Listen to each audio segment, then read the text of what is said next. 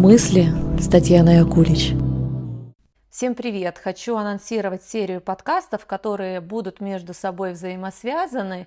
И главная задача этой серии, это может быть будет три или четыре подкаста, главная задача которых будет показать вам, а, что одно и то же понятие может иметь две коннотации. И а, ваше отношение к этому понятию будет отражаться на тех результатах, которые есть в вашей жизни, ну, соответственно, удовлетворительные или неудовлетворительные. И сегодня я хочу начать с такой темы, как терпение, и посмотреть как раз-таки с разных сторон на э, эту вещь и на то, как э, терпение может отражаться на качестве нашей жизни. Э, сегодня соцсети э, активно пропагандируют такой тренд, как нужно быть принимающей, нужно быть понимающей, ну, по сути, терпеливой. И вы знаете, все это из области «я Бог, и мне все по силам». Но это огромное заблуждение и ловушка. Потому что нет ни одного человека на Земле, которому все по силам. Да, мы можем многое, но не все.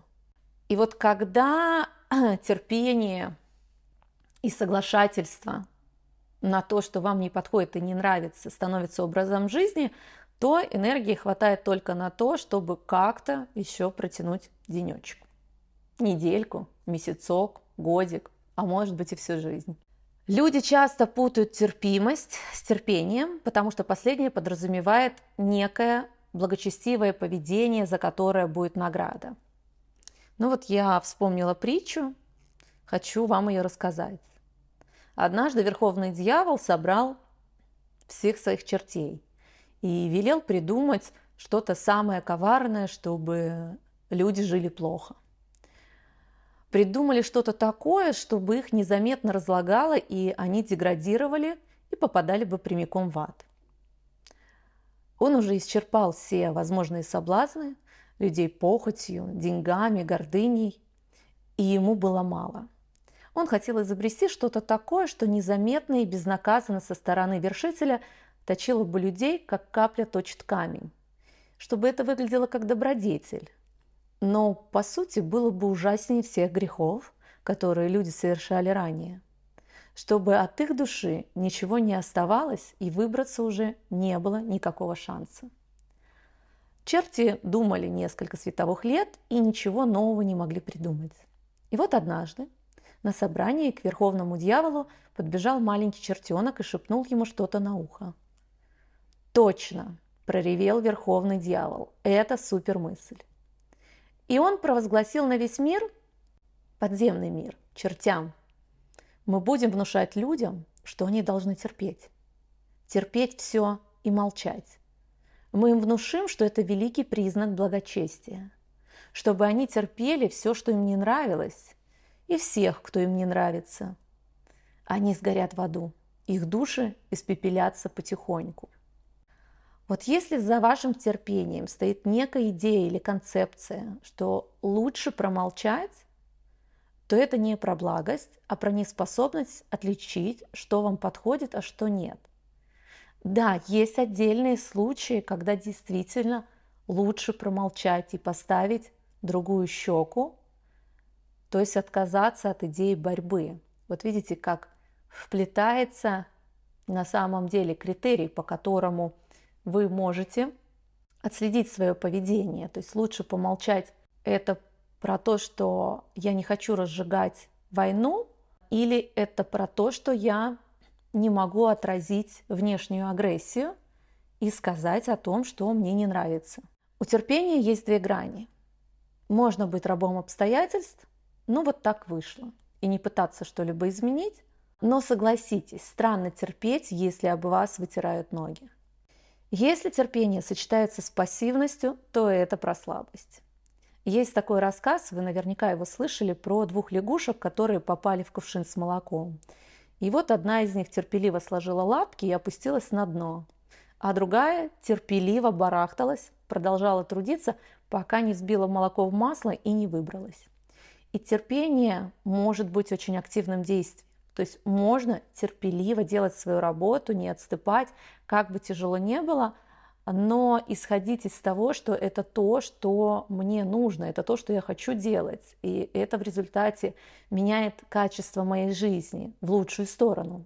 Знаете, недавно у меня был а, разговор со знакомой, и она делилась своими переживаниями о том, а, что ее муж активно избегает участия в их совместной жизни, а, планах и текущих проблемах, которые так или иначе есть в любой семье.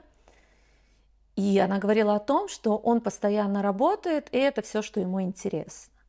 На все ее попытки что-то изменить, пригласить его в диалог, прояснить его мнение и позицию, он как будто бы не реагирует, или точнее реагирует избеганием или обещаниями, которые в итоге растворяются в воздухе. И это, мне кажется, а, очень хороший пример того, как женщина сначала терпит, а потом расхлебывает. И понятно, что не просто так она терпела. Она в этом не виновата.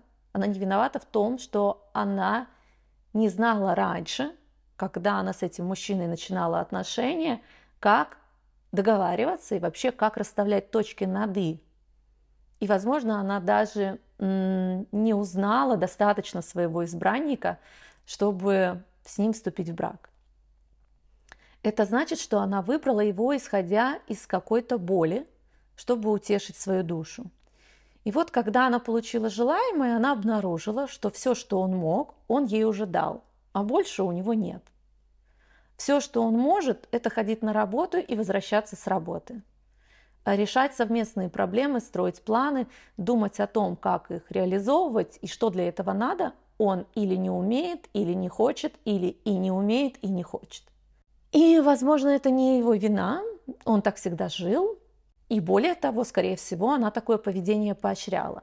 И здесь важно честно признаться себе, если в вашей жизни что-то тоже похожее, в том, что он такой, и готова ли она пассивно терпеть, и при этом упрекать то себя, то его, либо активно говорить о том, что ее беспокоит, но без упрека. И, возможно, даже в итоге завершить эти отношения – если противоположная сторона ну, не проявит какого-то желания о сотрудничестве. Подруга моя ну, согласилась на какие-то мои комментарии, э, но все же не была удовлетворена ответом, так как в ней живет надежда на то, что он изменится. И вот эта детская надежда иногда годами длится и в итоге приводит к утрате интереса и к себе, и жизни. С ее слов уже на протяжении длительного времени ничего не меняется. Супруг или отмалчивается, или говорит о том, что скоро все изменится. Но чтобы что-то изменилось, нужно изменить свое поведение, свои мысли. И это касается и ее, и его. Пока она поощряет его избегание, а, у него нет мотивации что-то делать. Он же знает, что в следующий раз все будет как было. Она начнет предлагать варианты решения той или иной проблемы – он скажет, что подумает или что позже вернется к ней. Затем она обидится, отстранится или наоборот накинется с критикой. Он, в свою очередь, покорно э, исполнит свою роль жертвы и агрессора и скажет что-то похожее на то, что ты опять начинаешь, или ты меня не понимаешь, или тебе все мало. В итоге возникнет э, некая зацикленность. И это классическая ситуация в парах терпеть ради какой-то далекой идеи, а вдруг? Но не будет вдруг. И это горькая правда. И с этим рано или поздно придется смириться, но не для тех упорных, которые всем докажут, что вот, а у меня все будет иначе. Это обман. Другая сторона пассивного терпения – это самообман. Терпеть до последнего и обманывать себя и партнера – Отношения – это движение навстречу друг другу. И если один терпит, но тащит, а другой терпит и идет в противоход, то ничего из этого не выйдет. Напряжение будет расти, а с этим и двойная доза проклятий, упреков и надежд, разбитых о скалы. Есть замечательная книга «Хорошие девочки отправляются на небеса, а плохие куда захотят». И в этой книге автор довольно простым языком объясняет, почему послушные, терпеливые девочки вырастают в несчастных женщин, а дерзкие, смелые получают то, что захотят. А приведу несколько тезисов. Первое. Угождать и нравиться, терпеть и подстраиваться – это не выход. Это скорее ловушка. Одна из самых больших проблем в жизни каждой женщины – это желание понравиться и быть желанной. Именно эта цель заслоняет от поиска себя и реализации своих желаний. То есть, пока вы будете гоняться за чьим-то одобрением, сюда же входит идея о том, а что обо мне подумают, вы будете дальше удаляться от своей личности, от своего «я». И вот а, вместо ожидания одобрения попробуйте понять, а чего же вам хочется и что вам на самом деле уже здесь и сейчас не подходит. И это касается всех сфер вашей жизни, и дружбы, и карьеры, и отношения с мужчиной. То есть, если вы будете стремиться быть послушной, терпеливой девочкой, вы никогда не сможете поставить свои потребности на первое место. И, к сожалению, вы потратите ценные годы на попытки, которые приведут в итоге к разочарованию. Следующий тезис. А, важно учиться управлять своей энергией, потому что а, вся непроявленная агрессия и недовольство в итоге сублимируются в бессилие, ревность, зависть, апатию. Так, если вас что-то угнетает, какая-то затянувшаяся нерешенная ситуация, и вы ничего не делаете или перепроигрываете по кругу одни и те же действия, то в итоге вы погружаетесь в уныние и вечное недовольство собой. И вот в итоге, на самом деле, вы злитесь на себя. И вы злитесь на то, что вам не хватает как бы характера и силы громко высказать свое недовольство и взять ситуацию под контроль. Выход один. Перестать избегать прямой конфронтации и научиться в этой конфронтации защищать себя. Отстаивать свои права а, через а, ясную и понятную аргументацию. Вы должны помнить, что ваша уступчивость и готовность прогибаться под ситуацию никогда не приведет вас к счастью. Следующий тезис. Перестаньте размышлять о том, что о вас думают другие. Я знаю, что это сложно, и мы об этом будем говорить в следующих подкастах. Научитесь сосредотачиваться на своих желаниях и меньше думать о том, что думают о вас другие люди. Запомните, что ваши желания приходят только в вашу голову, и значит их реализовать можете только вы. Например, если вы хотите поехать в отпуск, значит берите организацию всего процесса и финансовые расходы на себя. Просто берите и делайте. Не ждите, что кто-то другой, муж, э, мужчина, партнер сделает это за вас. То же самое касается карьеры. Если вы хотите повышения, но боитесь оказаться там дерзкой или плохой в глазах руководителя, то, опять же, получится тот же результат, чувство неудовлетворенности. И если вы в итоге хотите, то а, вам нужно уточнять и прояснять у вашего начальника о своих перспективах, вообще какой может быть э, план у самой компании и какие у компании есть ожидания от вас. Согласитесь, это не так сложно узнать о том, что есть здесь и сейчас. Потому что вы в компании всегда на равных, вы тоже выбираете, не только выбирают вас. И вот также в отношениях с мужчиной стоит прояснять сложившуюся ситуацию, которой вы недовольны, и узнать, готов ли ваш партнер ее вместе с вами решать.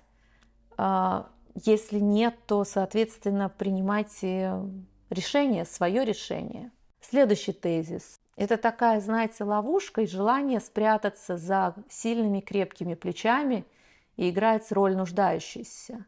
Забудьте о том, что вы в чем-то нуждаетесь. Вы можете сами себе организовать очень интересную, насыщенную жизнь. Очень часто я замечаю, что женщины пытаются убедить себя в том, что успех их мужей сделает их такими же успешными и блистательными. Но это лишь усиливает зависимое положение и чувство вины. Вам важно культивировать свою ценность и забыть про очень заманчивую, но все же роль второго плана, серого кардинала. Подчиненное положение еще никому не приносило пользы. И пятый тезис – прекратите угождать и спрашивать других людей о том, что они хотят, и отталкиваться от их желаний. Автор книги называет э, это комплексом монолизы, когда женщина пытается предвосхитить чужие желания и ставит цели других людей на первое место. Такие вот монолизы а, предлагают другим все решить а, за них, боятся принимать решения без участия партнера и ведут все беседы со скромной, услужливой улыбочкой. И вот эти женщины угождают другим, потому что боятся последствий конфликтов и непредсказуемого развития событий. На самом деле приспособляемость, которую возводят в ранг высшей женской мудрости, ведет к потере контроля над своей жизнью. Мона Лизы чаще других остаются у разбитого корыта, без денег, карьеры, самодостаточности и успеха. Ключом к избавлению станет понимание, что от таких э, вредных привычек, что равноправие и гармония в отношениях, там, в паре, в карьере, в дружбе не строятся на подчинении и пассивном терпении. Здесь работают другие механизмы. Перестаньте пытаться всех понимать и прощать, ведь, скорее всего, вы просто закрываете глаза на то, что ваш партнер просто не способен быть частью единого проекта, а отношения и брак – это проект, если говорить про отношения. Но то же самое на самом деле и относительно э, профессиональной реализации. И об этом мы будем говорить э, в ближайших подкастах потому что очень важно понимать, что стоит за невозможностью здесь и сейчас изменить свое поведение, изменить свое решение. Такими бы лозунгами э, не пестрил интернет, делай так и будет тебе счастье. Почему это не работает? Потому что есть определенные внутренние механизмы, которые э, нами управляют, и даже если мы этого не знаем, не осознаем, они все равно на нас влияют. Поэтому давайте немножко познакомимся с этими механизмами. Станет, по крайней мере, понятней причина такого поведения, когда вы терпите, пассивно терпите, когда вы соглашаетесь, когда вы молчите, избегаете прямой конфронтации, и когда в итоге вы получаете один и тот же результат. Это разочарование. Спасибо вам большое, что прослушали подкаст полностью. Буду рада, как всегда, услышать ваши вопросы и комментарии. Мысли с Татьяной Акулич.